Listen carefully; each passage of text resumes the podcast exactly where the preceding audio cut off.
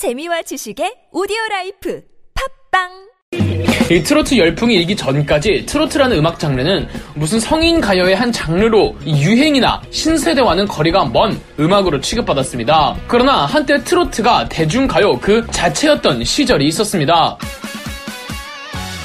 트로트는 일제 강점기 때 형성된 음악입니다. 트로트라는 이름 자체는 해방 이후에 명명되었지만 일본을 통해 우리나라에 들어온 서양 음악은 초창기엔 트로트풍의 멜로디들이었죠. 이 시간이 지나며 많은 사람들이 서양 음악을 듣기 시작하면서 그 서양 음악풍에 우리나라 민요나 전통 음악의 가사를 넣거나 아니면 멜로디를 퓨전시키면서 만들어진 신식 음악이 당대 대중가요였고 이런 음악이 대중화되면서 트로트라는 게 생겨난 겁니다. 이외에 서양 음악도 뭐 다 다양하잖아요. 뭐 유럽의 뽕짝 혹은 클래식, 미국의 재즈와 블루스 등이 한꺼번에 들어오면서 어떤 장르라고 딱 규정할 수 없는 음악 장르에 한국 풍까지 섞인 음악으로 탄생한 게 바로 트로트라는 거죠. 현대에 와서야 젊은 사람들이 트로트를 들으면 이 촌스럽다고 할 줄은 모르겠으나 일제 강점기 때만 해도 이 어르신들이 욕하고 젊은 세대들이 즐겨 듣던 음악이 트로트였습니다. 트로트가 한국 현대 음악의 시작이었다고 해도 과언이 아닌 거죠. 자, 이제부턴 나중에 트로트로 발전하게 되는 일제 강점기 당시에 신식 음악이 널리 대중화되도록 힘썼던 한국 현대 음악의 문을 열었던 새 여성 아티스트들을 소개해드리겠습니다.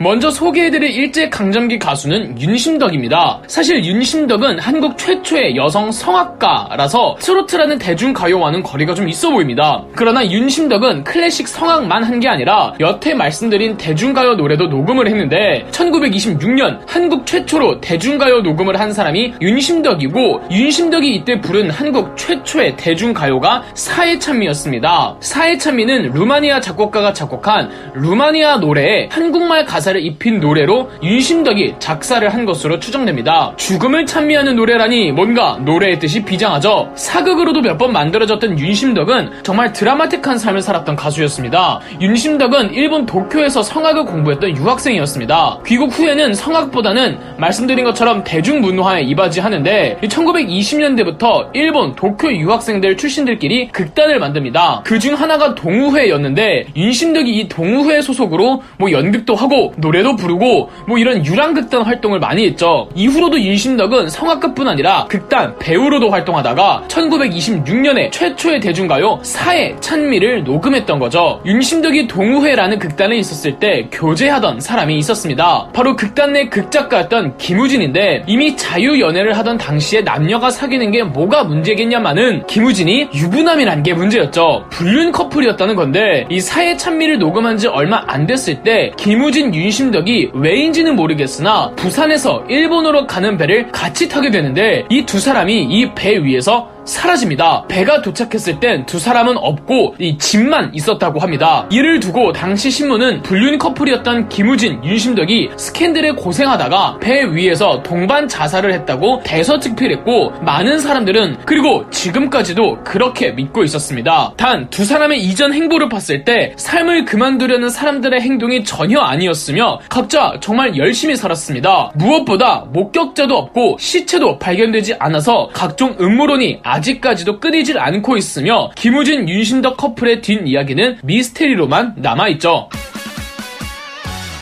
다음 소개해드릴 가수는 트로트 역사의 데모이자 한국 음악사에서 절대 빼놓을 수 없는 그녀 이난영입니다. 일제 강점기 목포에서 아주 가난하게 태어났지만 우연한 기회로 노래 실력을 알아본 일부 극단 관계자들과 음반 제작자들이 그녀를 가수로 키워냅니다. 1934년에는 대국민적인 히트곡 목포의 눈물을 발표하는데 이 노래를 통해 이난영은 슈퍼스타가 되죠. 노래 가사가 굉장히 애처롭고 구슬퍼서 당대 식민 지배를 받던 한국인들의 숱한 가슴을 울리면서 큰 사랑을 받았죠. 1934년에 발표된 노래가 아직까지도 사랑받고 있다는 것만 봐도 말 다 했죠. 이 목포의 눈물의 성공 이후로도 이난영은 히트곡을 계속 발표합니다. 노래의 장르를 뭐라고 규정하기 힘들 정도로 우리나라 민요, 유럽 뽕짝, 트로트, 미국의 재즈, 블루스, 컨트리, 스윙 등 다양한 음악들이 합쳐진 음악들을 두루두루 섭렵하면서 이난영은 한국 현대 음악의 기반을 마련해냈죠. 1936년에는 작곡가 김해송과 결혼을 하는데 이 남편 김해송이 그룹 사운드를 만들어 보고 싶다며 스스로 제작자가 되어 아내 이난영을 필두로 걸그룹을 만들기로 합니다. 그렇게 해서 1939년에 탄생한 그룹이 저고리 시스터즈이고 우리나라 최초의 여자 아이돌 그룹입니다. 이난영이 그룹의 리더였고 이 이난영과 울어라 은방울이란 노래로 큰 사랑을 받은 장세정이 고정 멤버로 있으면서 다른 멤버들이 들어왔다 나갔다를 반복했습니다. 오빠는 풍각쟁이를 부른 박향림도 이 저고리 시스터즈 멤버였죠. 아무래도 일제강점기 때 예술 활동을 하려면 일본 측 고위 장교들의 연회장에서도 노래를 불러야 할 때가 있었습니다. 이 때문인지 광복 후에 저고리 시스터즈가 유야무야 자연스레 해체되었습니다. 그러나 이난영을 포함한 개별 가수들은 계속 개인적으로 음악 활동을 이어나가는데 6.25 전쟁 때 이난영은 남편 김해송을 잃습니다. 재혼을 하긴 하는데 이 재혼한 남편마저 폐결핵으로 일찍 죽죠. 이난영은 나이도 많이 들었던지라 더 이상의 가수 활동보다는 이 제작자가 되기로 했고 자기 딸 두 명과 조카 한 명, 이렇게 세 명을 모아 1953년 김시스터즈를 만들어냅니다. 당시 다 10대였고 이난영이 만든 이 김시스터즈는 대박이 나버립니다. 이난영 스타일대로 김시스터즈가 부르던 음악은 오늘날의 트로트에 가까운 European 음악을 바탕으로 재즈, 스윙, 로큰롤 그리고 한국의 민요풍을 듬뿍 담은 노래들을 부르고 춤을 췄습니다. 미 군부대에서 김시스터즈의 인기는 이루 말할 수 없었고 믿기지 않으시겠지만 미국 진출에도 크게 성공합니다. 김시스터즈는 5, 60년대 미국 최고의 인기 토크쇼에서도 많이 출연했고 돈도 정말 많이 벌었다고 합니다. 엘비스 프레슬리가 멤버 중 한 명에게 데이트 신청을 했다는 이야기도 있다네요. 미국 진출의 여자 아이돌로는 원더걸스보다도 한참 선배가 더 있었던 겁니다. 가수로서도 제작자로서도 한국 음악계의 흐름을 바꾼 이난영은 정작 마약 중독으로 1965년 사망합니다.